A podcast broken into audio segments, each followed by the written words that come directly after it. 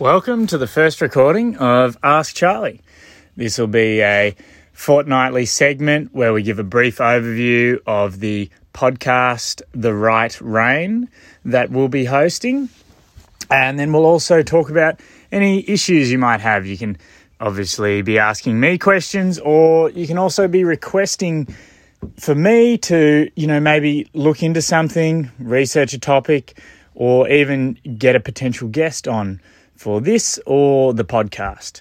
So this week we had David Shoobridge on the podcast. It was it was a really interesting interview. You know, he talked us through his story and his journey from you know riding 20 kilometers to get to his first dressage lesson in Tasmania to competing at Grand Prix across the country on Stallion 007 and also to what his current plans are and his training ideas what I really liked in the interview was his qu- comment from uh, an early mentor, Edvar van Likwak.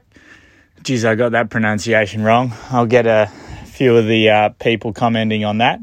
And he was a little bit before my time, but I've had a lot of people uh, tell me how beneficial he was. Gabby Biviano, Chris Burton's mentioned him.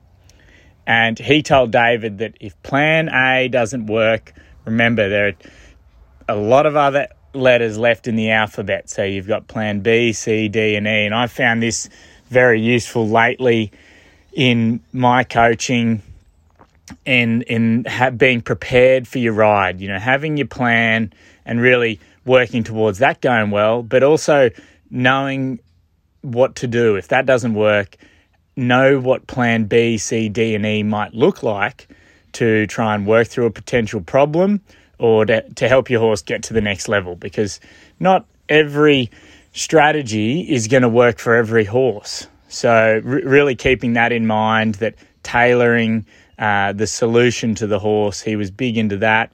And he certainly used that a lot on uh, 007, working on the Piaffe. So, head on over to the Platinum members section to find out more about that podcast.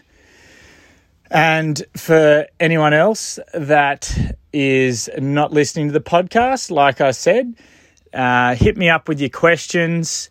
I am looking forward to, you know, either giving you some answers or, you know, being in the position where I'm not quite sure about that and I have to go away and talk to some experts and see what they think because I certainly don't know everything, but I love learning more. And this is for you know any any level of rider or even someone that's not a rider. Maybe maybe you're a parent and you want to know how to deal with your daughter or son's competition nerves at a show.